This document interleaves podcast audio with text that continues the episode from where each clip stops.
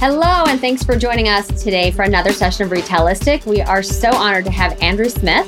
He is the co-founder and CEO of Sproutly and also the co-founder and managing partner at Think Uncommon. And we are going to dive into all things metaversian, sustainability, and much more and give a look out to next time as well. Andrew, how are you doing today? I am brilliant. I'm excited to chat with you as always. What a way to end the week. I know. Seriously, Fridays are like the best. So, as you're looking back on this week and the conversations you had, what stands out in your mind? Oh my word! Um, big question. Uh, I, have been ranting a lot about the metaverse. Um, that's certainly a big one. I've had some really brilliant conversations about sustainability with people who actually get it and in the detail of it, which is incredibly exciting because it's one of those topics, and I know we've spoken about this a lot. It's like one of those topics, especially in retail, where it feels almost a little bit rudderless. Like we're all trying to work out what it is that we have to do. And then when you get someone in front of you who knows the detail, who's done it before, and gets, you know, it just gets it in terms of execution of it, it was incredibly enlightening. So they're probably my favorite conversations. My, you know, traditional Andrew rant, metaverse, and traditional Andrew insatiable curiosity, sustainability. So I, am going to ask a question that's probably similar in some ways on both, but let's start with sustainability. As you're talking to those who right power it, whether those are technology companies or other solutions, and then those who are trying to kind of have a, a sustainable agenda, if you will, what are you finding are the the biggest challenges and the topics that you're hearing the most? So I think um, for, I'll start with the retail side first. So the people who kind of are looking at strategically what they need to shift. Um, the the big one is how do we take these big abstract audacious goals that we're setting for 2030 or 2050 or whatever and turn them into something that I can action like that that is something that my my teams you know across multiple facets you know retail's a big you know um, complex operation how does everyone have a saying in it? And it doesn't kind of you don't how do you not end up with just like a poor chief sustainability officer sitting in the corner where they you know they're feeling incredibly lonely and kind of always feeling like they're interrupting or inject, interjecting or making everyone else's job harder? So how do we turn it into something that is quite genuinely executable?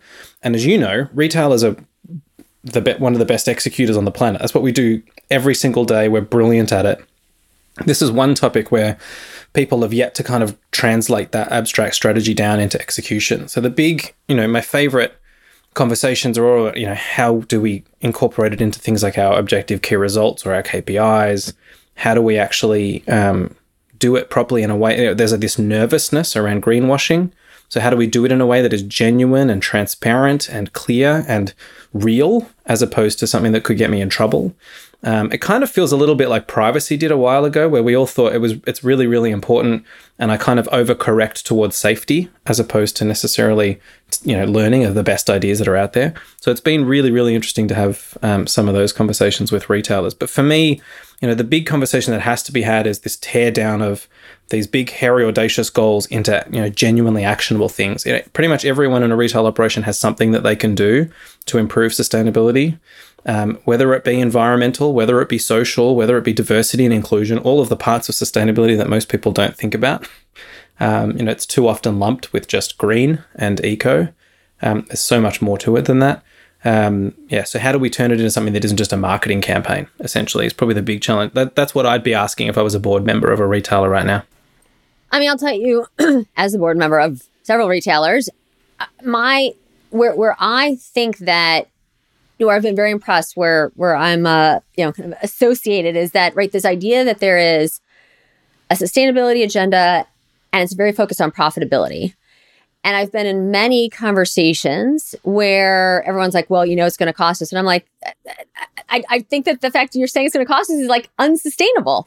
I'm like, I just, but I, but I, I had like, and I have to say this is why I had several of those conversations this week with retailers.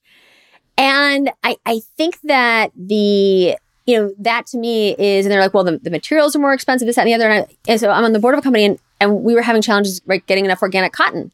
So we turned to recycled. So not only did the customer appreciate the recycled more, it cost us less. And, you know, I mean, on, on a sustainability scale, right, you know, somebody else will, uh, the Higg Index will figure that out for us. But I mean, those are some of the the conversations, right? That I, I think are just so interesting right now. And I mean, these are like this week conversations, and I'm sure you're having those on the other side. Uh, I mean, hundred percent, yes. Like they're the big thing. Like they're all assumption driven. That's what's driving me nuts about it, is we assume that it's more expensive. It's not. It's absolutely not. The opportunity cost isn't really that real. Customers will still buy on price. It's like we've got plenty of data that says that's not necessarily true either.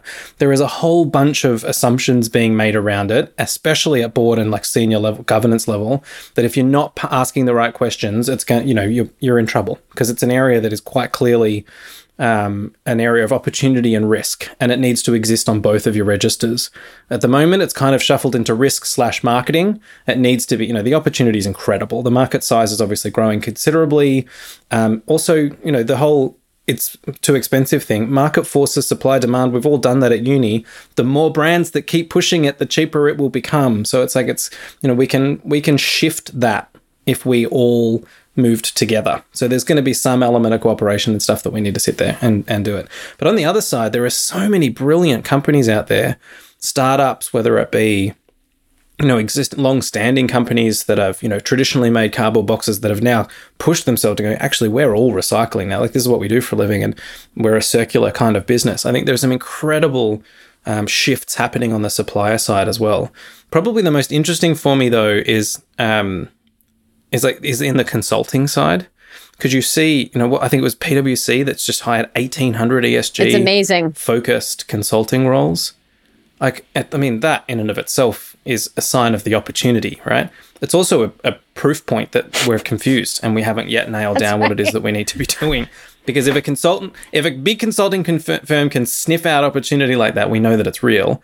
Um, and we know that there's confusion. So it's like, how do you do it in a way that you don't have to f- just fork out strategy dollars to get a nice PowerPoint? How do you actually just improve the way you're operating and the questions that you're asking and the metrics that you're chasing so that you can just get the stuff done, actually get the work done? It isn't an, um, you know, historically, it's always been this kind of altruistic thing. Sustainability. It's one of those things that we do because it's aligned with our brand values, and that's always that's important but it's no longer that. It's a fiscal responsibility. And if you're not looking into it, whether it be opportunity, potential opportunity cost, or literal market share loss, you know, you're not doing a job as, as a as a governing board. So it's like there is just it's no longer about altruism. It's about this is the, the context that we're living in. Context shifts behavior. Context and behavior shifts changes the market and you've got to be responsive to changing to the market. And you know as i said like on the consulting side there's so many inc- uh, sorry on the uh, the supporter partner side there's just some incredible brands popping up whether it be in you know recycle recyclable uh, packaging, whether it be in diversity and inclusion training for boards, whether it be in um, support networks and peer groups for people who are in these style of roles, for uh, for women, for people in a minority, for minority owned businesses. There's all of these incredible things being stood up to support everyone on this journey.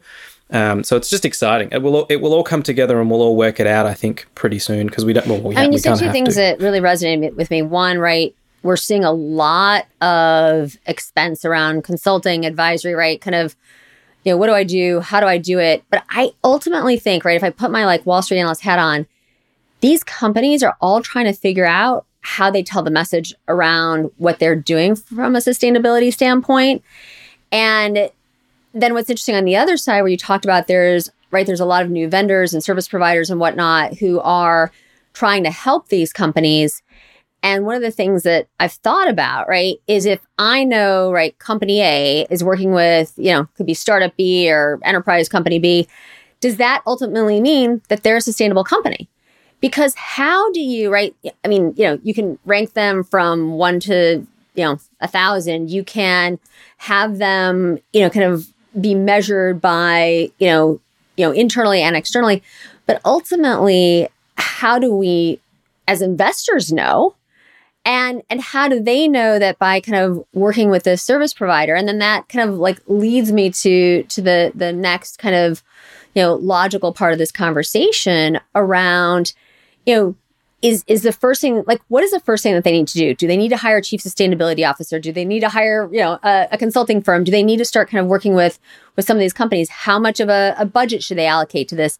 And, and i feel like when you start to like on the surface it just seems so easy. And then when you start to scratch the surface it gets complex quickly. very much so, and especially because like there are there are two two problems in that um, in that statement there. The first problem is how do we do it? Like how do we like take like what do we do next to ensure that we're taking the right actions that we are you know becoming properly sustainable, not just kind of greenwash sustainable. And then the second one is of course how do you then prove that because it, you know it's there's only so much you can take the word of an internal company in a nice document versus like an ex, like an audited version. And like if we look at Europe as probably the leader here, like this is this level of reporting of quality and audit control of of sustainability practices and ESG reporting is becoming, you know, mandated. It's regulation. And so you know you you you can't hide anymore. The ability to hide behind really nice messaging and a great campaign is is becoming very very no, it's hard. A, it's a great point. In the US in it, in the US we don't quite yet have that regulatory push um, you know, it's not as strong here. Uh, you know, US generally speaking, as a market, looks to market forces and nudges to to change and shift behavior of companies, um, comparative to like you know a much more trigger happy regulatory environment like the EU. Um, whereas like my home market, Australia, kind of some some tries to sit somewhere in the middle, which usually speaking is not always the best way to go. But hey, um, but I, I can't see a future where yeah. it's not a regulated thing here in the US as well. So it's like getting yourself getting yourself match fit is a smart strategy for now. But the you know you at the start of that you said like you know there's big consulting. You, know, you could get a million if you wanted to spend several million dollars on getting a big consultancy to come in and tell you what you're doing as a company. You could definitely do that. But ninety nine percent of the time, same as you know the day to day conversations I have around innovation. It's like your company already knows everything that it needs to do. Whether and you know generally speaking it's unlocking the process no, to get I, I it think done that's valuable i mean it, you know I, have told people right when when we were previously in the office, right? So let's call it 2019, right? They removed our printers and our trash cans. So, you know, you you weren't printing and then there was nowhere to throw anything away. So you completely thought differently about right kind of your your waste. I end up getting like little tiny trash cans for people's desks so they could put their apple core and their gum in there, right? Because that it was like starting to build up. I'm like, it's not a great working environment, but it, it is interesting sometimes in terms of just this kind of forcing mechanism, right? How and and I will tell you that caused everybody to think differently. Those very simple approaches, yeah. and right ultimately without printers and having to pay for paper and waste management, like the the company itself saved a lot of money. So it, it is really interesting, kind of how you know different organizations approach this topic differently. Um, yeah, absolutely. It's it, like the example you share is really interesting. So, like, I I look at behavior and systems. That's what I do for a living. So, like, I look at the way customers are interacting with a brand, or the way the teams are interacting with a brand, or whatever the case might be. And you know, I look at that and like you've just just smacked them off course. Like it's just a push.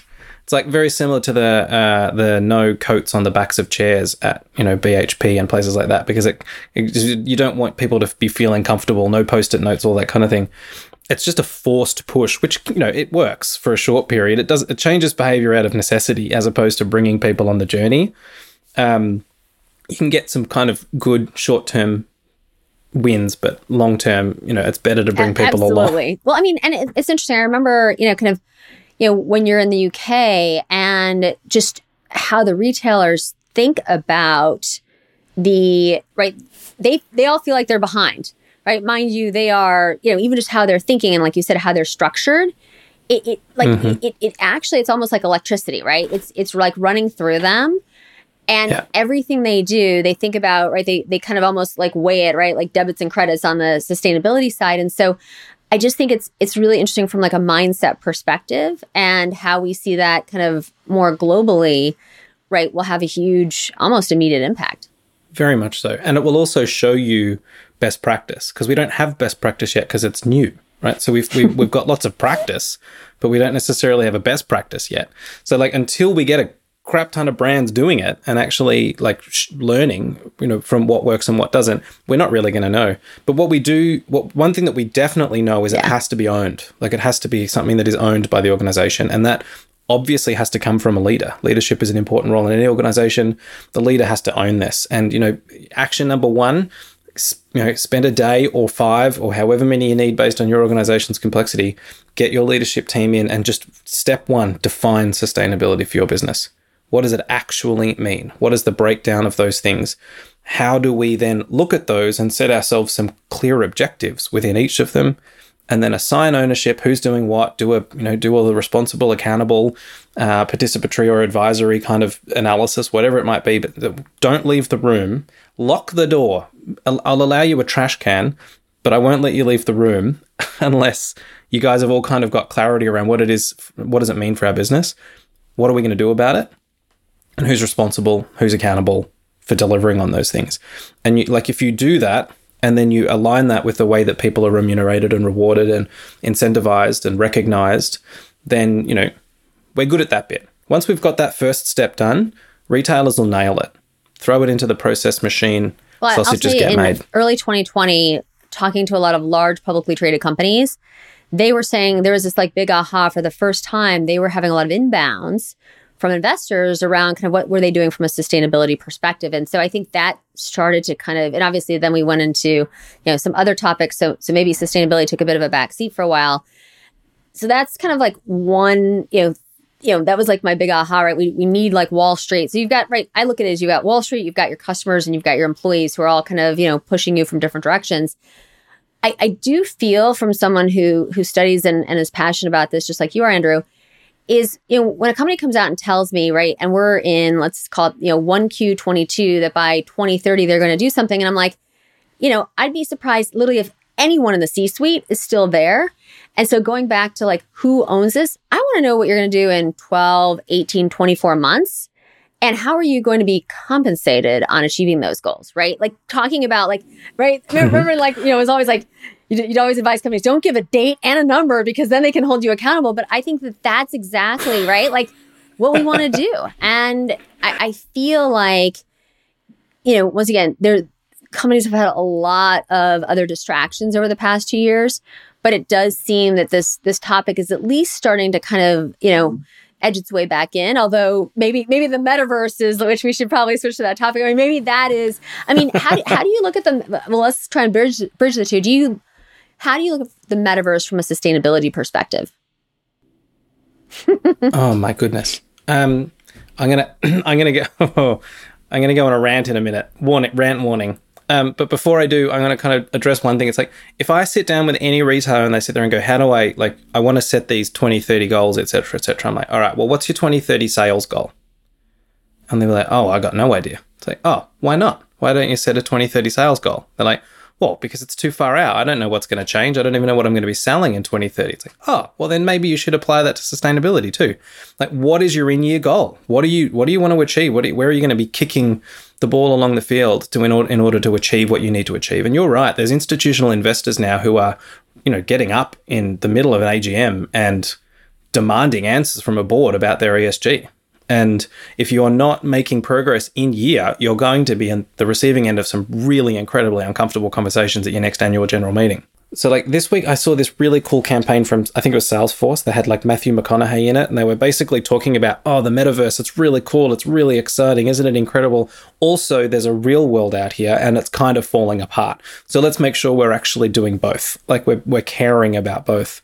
And I think, um, you know, there was humans have this ingrained ability to to just care about big, bright, shiny things. We love them. It's an ingrained biological instinct. Bright, shiny things means that I can make money and or food and feed my family and my community, and that therefore it's like this biological instinct that we want to but go wait, and follow wait, wait, bright, me, shiny let me things. Just jump in. Don't you think there's also a piece of it that's like an adrenaline rush? Right. So I think that there's the there's the, oh, the intellectual no component, there's like the adrenaline rush, and then there's the I can probably feed my family and you know get them a few extra pairs of shoes type of thing. yes, you're right. That's a good challenge. Yes, there is definitely part of like the um the the the adrenaline rush of being involved in something new at the like at the start, like Colfa, is just incredibly exciting, which does feed adrenaline junkies and it does do all of that stuff. It also generates FOMO. You don't want to miss out on it, especially if people are saying, "Guys, this is the next e-commerce. Don't miss out." Blah blah blah. There's like lots of those statements happening. Like we don't know enough yet. Is the short answer. We know there's some really cool stuff out there for brands for marketing opportunities in particular. Like, you know, today, McDonald's and Panera, their trademarks where you can be in a metaverse app and order home delivery. So you could be walking around your, I don't know, Fortnite space and walk into a Macca's and place the order. You know, there's stuff like that, which that is no different to marketing. That's an ad. It's an online ad, right? So it's it's just in a really new, exciting context. So the marketing opportunity, I think, is really really interesting.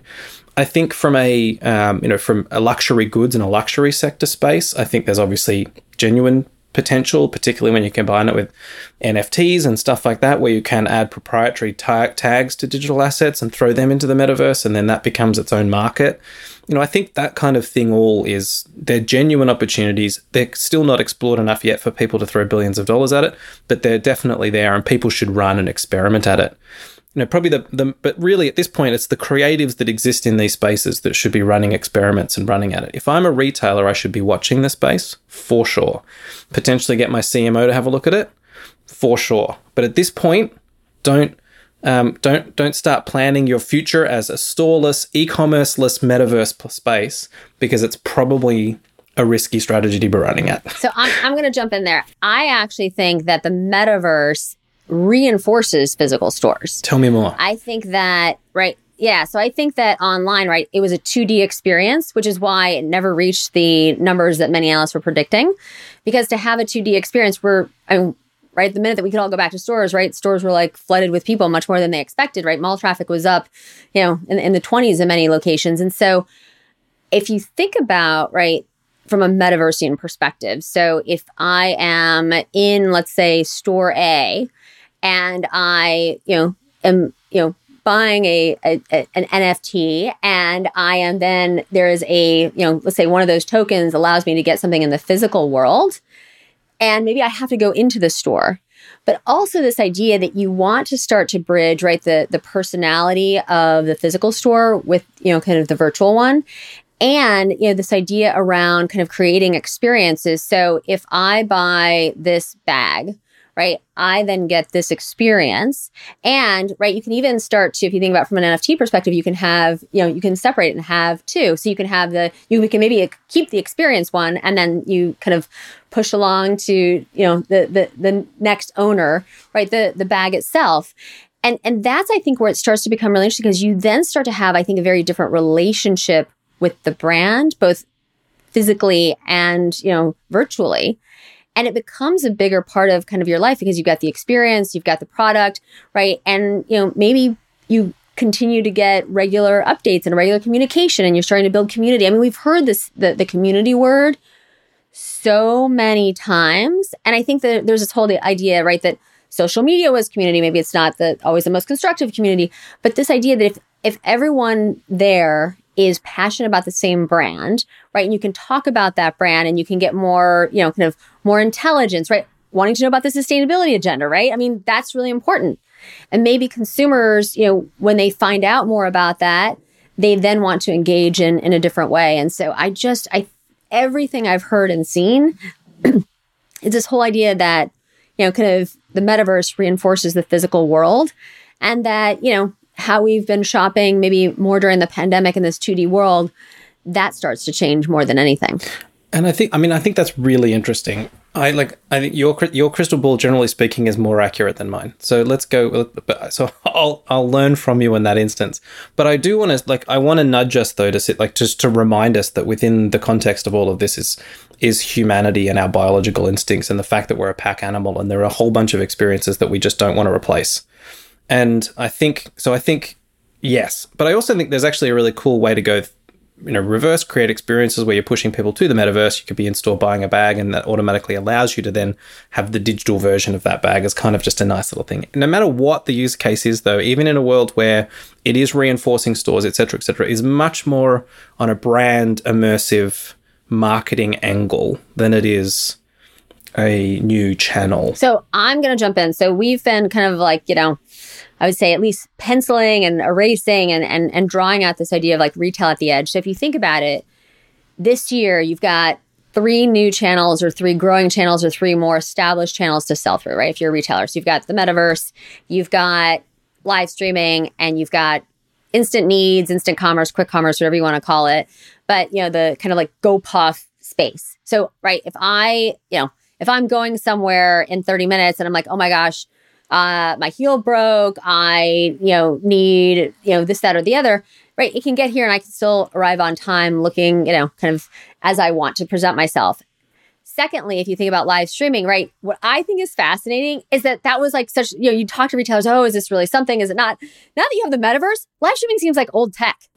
Right. I mean, and that's what I think is is really fascinating. And and if we, you know, kind of want to talk about, right, those two for channels, right, whether it's instant needs or whether it's live streaming, they're both more sustainable than how we've purchased in the past mm-hmm. because I will tell you, as somebody who has like, you know, lives in Manhattan and I'm like, you know, you're like carrying these like huge bags back to your apartment. I'm like, you know what? I'll order like an hour or so before what I'm going to kind of eat for dinner that night or cook or, you know, kind of whatever get for my family. And so I'm only buying what I need, right? I'm not buying beyond that. I'm not like, oh, I'll buy for the week and then I end up like eating out every night or something like that. So I, I, I have to, I, I will tell you personally, I am throwing, well, I'm like, I'm, we're basically consuming everything we buy. And that is that feels really good. Yeah. Then on the live streaming side, right? When you buy something through a live stream, returns are down 50% because you get to ask the host, Hey, Andrew, as the host, like, you know, this is what I look like. Do you think this is going to look good on me? Or, or what's your opinion of that? Right. And, and the more honest the host is, right, the more you as like the potential consumer are like, oh, I'm coming back next week because, you know, he's like, he told me not to buy it. Whoever tells you not to buy something, right? I like, I trust that Andrew guy. So I do think that we are finding some really interesting changes in terms of how consumers acquire goods and you know that may have a bigger impact on sustainability than than what we're we're thinking about right now i think that's really smart and i the the the um, reflection that i have actually listening back on that is live streaming was super exciting bright shiny thing a year and a half ish ago and it's matured and we now understand it and its use case is more proven um, this instant delivery, all for it. You know, had some. I've had some fabulous discussions with people in those businesses. These are just AI machines that can just predict and and run operations so incredibly efficiently that you're right. It's now cost effective for me to just buy what I need, as opposed to fill up a cupboard of which every year I have to clean out because there's some weird smell. Um, and then. I think you know metaverse is uh, you're right it's on the edge and there are some really interesting things the use cases that actually get me most excited is store like training for a new staff member who can be immersed in a store environment without having to be immersed in a real store environment for people who are building or designing things like there's a thousand different ways that it can be used we just don't know yet and we should all find what experiments are right for us to run at metaverse is an enabler just like artificial intelligence is an enabler just like a computer is an enabler you shouldn't start with i need a computer well, why? Oh, I don't know. I just think I should. It's like, and that's how I feel like retailers at the moment are staring at the metaverse. I'm like, stop it. Find your drivers. What are your customer drivers? What are your business drivers? And how do you need to solve them? What is the best way to solve them? Is metaverse the answer? Yeah. Awesome. Run. Run hard. Have fun. Call Deborah. She knows heaps about it. Like, it's really like we've just got it the wrong way around sometimes in the way we ask questions. I know it's our job as like sector analysts and and, um, and, you know thinkers is to kind of sit there and go, oh, these are all the different ways that this stuff can be used. Like, ask the right questions as a retailer. Your job is not to do our job. You should become a sector analyst if you want to brainstorm about different ways metaverse could be awesome. Um, as a retailer, though, start with your business drivers first, and then we can work out whether the metaverse is for you or not. That was a big rant. I'm sorry. I told you I'm, it was going to be. No, I no. It's really it was really quite interesting, and I think that you know we're right now, and, and I'd love to hear the questions you're getting. I mean, first of all, it's like you know, is this real? Should we do it? How do we do it? But but you know, do we buy land? Right? Do we have a pop up shop? Do we have a, a store? And you know, kind of like where should we go with this? And then also too, right? There's the whole like, is there like a huge like retail media play or digital shelf play? Right? If we're like a multi brand retailer right? And someone wants to have something on my shelf, are they going to pay me for that? And if they are, like, let me like spin up a bunch of those stores, right? Like into Decentraland, Sandbox, Roblox, whatever. Mm-hmm. And so I think that that's where it starts to get kind of like really, really interesting is the um, kind of focus around the, you know, kind of the opportunities from a retail media perspective. Yeah, I agree. And like, I think the, like those um, bigger kind of skunkworks questions, I think are really smart. Like that idea of, you know what what is everyone doing? The big questions that i'm often getting are almost directly proportionate to a, a new patent being filed by someone. So as soon as a walmart files a patent patent or as soon as mcdonald's filed their patent that's when clients start asking the questions like what should we be doing? What like should we be following this? What are they going to do? Do i need to be worried about it? Um, you know and my response is the same as it always is. The advantage of doing what I do, which is like, how do you just change in any way? doesn't matter what the enabler is, whether it be technology or people or process or whatever. Um, it's how do you do it fast? How can you be really quickly responsive? How do you set up immersive testing and you know hypotheses test and testing sessions? How do you just in- focus your ability on the ability to change, your ingrained ability to change at pace? So if if something does pop up, like an opportunity to that in the metaverse to buy land, to set up, to sell, to do uh, instant ordering, to do dark stores, to do whatever, you have the ability to do it quickly and efficiently and get results. Um, that is much more important than any single thing. Well, I think that you know it's it's great to test and and fail forward. I'm I'm a, a big fan of that, but you know the more efficient that we're kind of spending dollars and the more that we can can learn from each other i think right now and that that mm-hmm. applies to kind of both of the topics that we are discussing and i have to say I've, I've spent a lot of time recently as i've you know kind of gone into the metaverse space hook line and sinker is do are we starting to see consumers value the the virtual representation of the physical object or just the the virtual, right? There may not even be a, a, a physical that it's either connected to or based on. Are are we starting to see a change in spending, and and how big is that impact going to be? I mean, that's that's the trillion dollar question, right? like the there are innate values that humans we place on things, and those things can be digital, they can be physical. So you know, if you're and that's going to change based on your context based on what is happening around you what is you know what is your social circle caring about what is your family circle caring about what is your financial situation. There's all of these contexts that have to overlap and come together and form what i put value in. If i can put if i you know if i can solve the financial safety value and i have a bit more of a luxury to focus a bit more on social and community value I'm gonna. I want my avatar to look good. Yeah, well, that's when I enter the that's metaverse, your right? Status, like right? I, I mean, the, that's that's like you know, I mean, yeah. I, I, wish there's there's got to be a better word. Status doesn't. I, I, feel like carries like negative connotations, but right, that's representing, and you know, I mean, I don't know. We we. It's a digital manifestation of your exactly. look of your or, brand, your personal or, brand, well, right? And if you're, you know, as people, right, we we may look completely different, right? I could be like purple and and six foot two, and you know, kind of be, I don't know, wearing like bangles, right? I mean, you know, it's like you can you can like be right who you who and maybe in some ways who you think you are, right? And I think that that's mm. really what like as you start to spend a lot of time, right? It, it is really interesting. And, and as you clothe yourself, and hey, right, maybe, right, I wake up on Monday and it's like raining out and I'm feeling blue. And so I, I want to, I, I want to be like, you know, say I, I want to be Avatar A. And then on Tuesday, it's really sunny and I'm right. And so, right, was, we start to think about that. Like I have really spent a lot of time because I'm like, are, are we going to see? And I'm, I'm, it will have it will have to have an impact this year. That's why I'm like, it's got to have had an impact. No, no. Yeah. You know, you look at every single NFT that's been done, sold out right? So those are, and where are those dollars coming from? So, I mean, it's not all investors, right? A lot of these are consumers. I mean, no. and, and, and I think if you look at like what Gap did, right? You know, there was definitely, I think it was around 10% of the NFTs were bought in the secondary marketplace, but the remainder of that was, you know, kind of bought in, you know, kind of from, from Gap properly. And so that's where you start to think about, right? These are consumers of Gap who care about the brand, who want to kind of have, have a, a, a virtual piece of it. And then, you know, there was a physical representation, which is where I think, you know, people who were kind of the secondary marketplace were making sure they had everything that they needed to get the the the, the sweatshirt. And so this is like where it's so interesting. I'm like, I, I just have so much passion around kind of understanding it, looking at it from a, you know, ultimately it's numbers, top line mm. and bo- bottom line. And and our retailers just fundamentally different companies now, right? Should they get, I mean, I personally think they need higher valuations.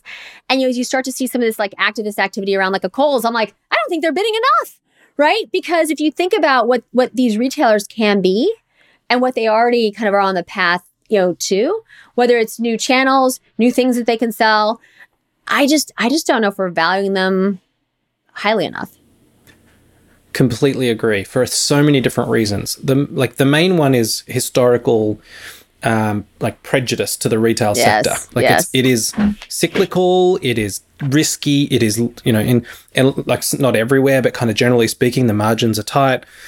It is high cost. There's all of these kind of reasons why an investor goes, mm, but so is an airline industry. So is you know, eh, there's just a, there's many examples of different places where we've placed equivalent value on opportunity as we do on actual performance. But retailers, for whatever reason, we kind of get stuck in actual performance numbers, but and we don't add in the context of you know the, the future opportunity. Like you look at the targets, you look at the the WalMarts, etc., who are you know in the last two years have seen tremendous growth, have planted the seeds for constant, continuous growth the Kohl's one is another fabulously interesting example as an investor. You know, you've got people, depending on the buyer that comes in, the opportunity with both the brand, the footprint, everything else that goes with it is incredible. The valuations definitely do not reflect that because generally speaking, people don't place, uh, you know, they assume retailers will be you know, at the very, very best, low performing blue chip. It's like, oh, they'll continuously grow, I suppose, probably won't get a dividend. That's it.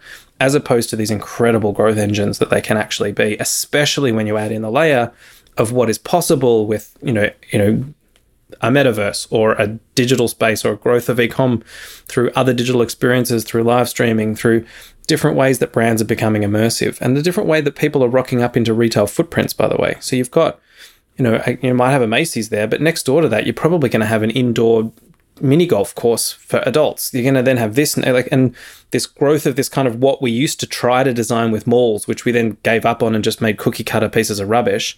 You know, we tried to create these incredible like experiences, almost theme parks. Um, you know, there's those experiences are coming back with some success, some not. But There- there um, It's going to be just so there interesting are to see. malls as theme parks. It's called American Dream, right? I mean, that's and if you think about right, they, I mean, you know, it's like that that poor project, which I think now has seeing you know tremendous success, but you know, right, they go to open basically the day that the like world closes down, and like you know, and you've just seen, but like I, I do think that there's also this this really interesting aspect around retail that I I have to say I've been thinking about more recently, right, where the reason because I've been thinking about this valuation aspect and and and you know kind of how to how to really properly value, not just looking at the multiples we've assigned in the past, but what's the proper multiple and and is it one on earnings or anyways.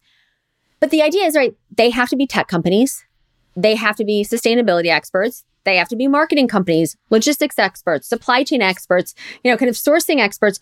And when you think about the complexity of that, right, something is always, at least one of those is going to kind of fall by the wayside for, for whatever reason. Maybe you have, you know, an open head count. And, and, and with that, what I've thought about is we kind of take that thinking kind of to the next level.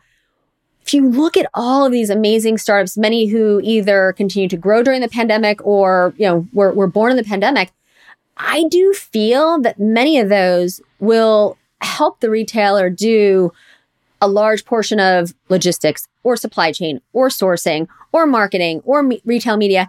And so that they, it, yes, it, there's still a human component, but there's also, you know, Andrew, I think what you said about AI is, is so critical, right? We used to think about it like as, oh my gosh, it's like AI and it's this and it's that.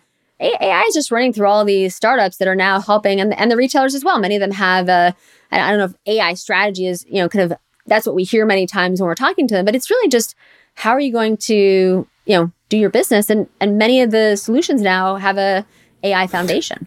retail has always been an incredibly complex business to run. From you know Istanbul bazaars to now, they they are complicated. From this production to the sourcing to the blah to whatever it is. No, but it, it, we've had different ways to respond and different context changes, whether it be technology or whether it be consumer behavioral shifts, whether it be legislative shifts. Like there's all that's it's always changing, and I think um, my um, kind of frustration was for like probably the last decade up until COVID hit. Um, suppliers and startups, you know, pointing towards retail were actually quite slim. Everyone ran at technology and technology companies. Um, the use, you know, retailers weren't kind of out there demanding services. We we kind of just went with safety. We went with big tier one things that could just give us something that would make us feel safe and get the job done. Whereas now the energy has felt like it's really shifted. Like if you're if you picture my first NRF was 10 years ago. Picture going through the expo floor 10 years ago versus going through the through the expo floor this year.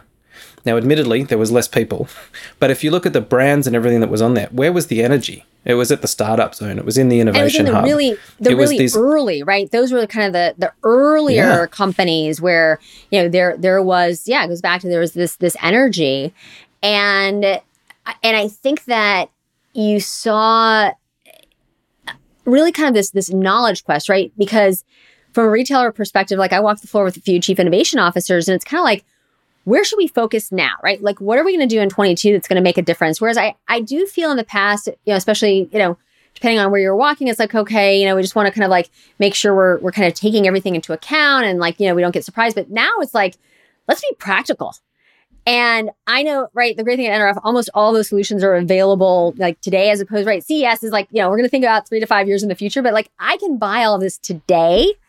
And I think with the the implementation speed as well, I just I I, I think you bring up a, a really excellent point. I think I just can't wait to see what it all ends up being. And I feel like the best analogy I'll, I'll give you is the like the 10 years ago there was robotics and automation on the floor of NRF, but we were all kind of like what in the wo- like all we were just watching really cool robots go around and do stuff. We had no idea what they were going to do. We had no clue on what the use cases were, but crap, weren't we excited? We were like, holy moly, there's robots. Um, that is where the metaverse is right now. I have no doubt that in probably a lot faster than 10 years, it'll be a year at best, we'll get there and there'll be 20 brands that sit there and go, this is how you execute on great use cases built on evidence using the metaverse. And I just, I have no doubt that will happen. And I love that the energy of an investment from startup people who are looking at the opportunity that retail shows is now going to start pushing that. Because not only is this injection of, you know, youthfulness in terms of companies and thinking, um, going to give retailers more choice, it's going to make all of the big incumbents have to rethink and be more adventurous and experimentative, or potentially M and A, um, which will help retailers in the long run too. It will help us kind of really refine these enablers more than we have in the past. I agree. So let's let's give our listeners kind of you know what, what we're going to talk about next, and I'll just lay down the foundation. So so one thing that I've been thinking quite a bit about, right, is, is physical retail, especially as I I walked, I, I had a breakfast in my neighborhood today, and I was walking back,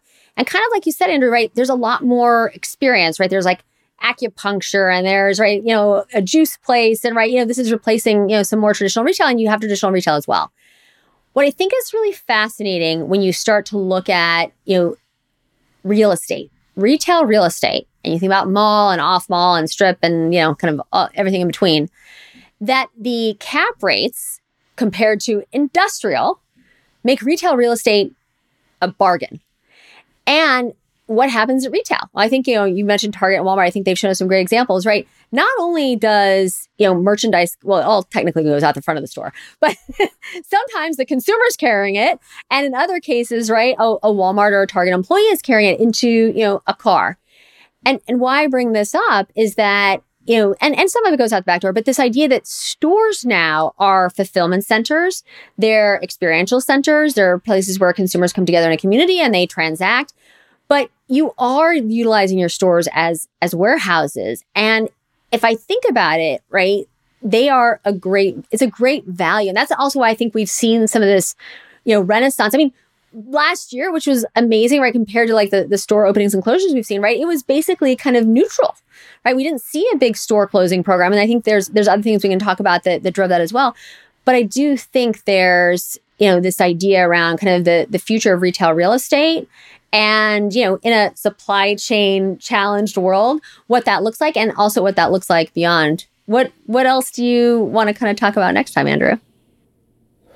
Ooh, um, I mean, I think that's. I mean, you've just got my my retail nerd up. I'm just like so excited by that topic because like there are so many like interesting things. The barriers of digital comfort have been broken and smashed Yeah. for the last couple of years, so people are just more digitally comfortable. But my favorite byproduct that we're seeing is that it's kind of removed ba- brand boundaries. Like I'm okay with two brands being a space in a space together. I'm also okay with uh, my experience within a brand being something really unique and different. So, like you know, again, my, one of my fa- I can't wait for it to open because I've been to the London one. There's a uh, um, a brand called Swingers. It's not what you think it is, um, and it's uh, opening up in New York City. It's a essentially like an this adult mini golf. I mentioned it earlier. It's like this adult mini golf adventure where you can go on, you know, and brands can join in. There's retail space within the area. Like it's it's this really interesting, unique take on how do I use retail footprint. So I think that is going to be fascinating. But for me, um, I. Uh, I really like the concept of what you know. If we look at, at um, it's it's a real estate theme, so clearly maybe that's all on everyone's mind. But we've gone through these phases of like we all have a shop and we have a high street and it's near us and it's proximity driven to then hey we'd be more efficient if we went to a mall it was really cool for a few what few years but now they're really bland and boring depending on which state you live in anyway um, there's plenty of them popping up here in florida um, then there, what is the next bit? And it's like because all of those phys- those real estate kind of strategies and areas and the way humans are behaving in physical retail or retail generally has been driven by the fact that ecom hasn't really, you know, the the quote unquote omni-channel hasn't really existed. It's kind of been stuck together with sticky tape and string. We've kind of nailed that really as an industry in the most part. Plenty of brands haven't, but still, I want to know what's the next bit there. I want to know how we do start utilize you know you mentioned fulfillment centers and all that kind of stuff. I think there is something else there as well around how we solve for proximity in ways that are still physical. Um, and you know just a, a blended a really interesting blend of brands smashing together that feels not like a a department store, but in some other way. I don't know what it is yet. I just think there is something there that is very, very cool. American Dream might be the answer. Who knows? I went walked the the halls last time I was in Jersey, and it was I was one of the only ones there. Let's put it that way. But um, it was still an interesting, interesting well, concept. It's interesting, and I'll, I'll I'll conclude with this is you know, one of the large live streaming platforms is Bambuser, and they're from Sweden, and they did a test with three different malls where they they found that right they were live streaming from the mall, which I actually think is a great I, I love that, right? Because that brings the store to life, right? That brings people in, right? Entertainment, right? Check every single box. Sustainable. And what they did, right, to actually drive sustainability, if you think about kind of, you know, from a, a Sweden perspective, is that if you, the consumer, came to pick up the item, they would give you a free cup of coffee, right? And they worked with a company who was thrilled to have their like brand like plastered on everything. And they found that 50% of people came to pick up their item because of the free cup of coffee. And so when you think about the time, right? The time involved to get in your car or on your bike or whatever you're doing to go to pick it up and then come back, definitely your time is probably worth more than that cup of coffee. But it is interesting to think. I have to tell you, that's one of those things that I heard last year that was I, I've kind of like really sat on, if you will, because I'm like, there's there's something more there about right did right because you're experiencing a digital experience from a physical one. And then because you're incented with a physical item, which I'm, I'm, I'm like a coffeeaholic, um, that you then go to the physical, but theoretically, maybe you were looking at the live streaming to create community. I don't know, but I, I really want to. So I feel, I feel like there's no way we're going to get through all this next time. So maybe it'll, it'll be the time after that. But Andrew, thank you so much. I really enjoyed having this like in-depth conversation on kind of metaverse sustainability and like our, our look into next time. Thanks so much for joining us for this episode of Retailistic. Talk to you soon.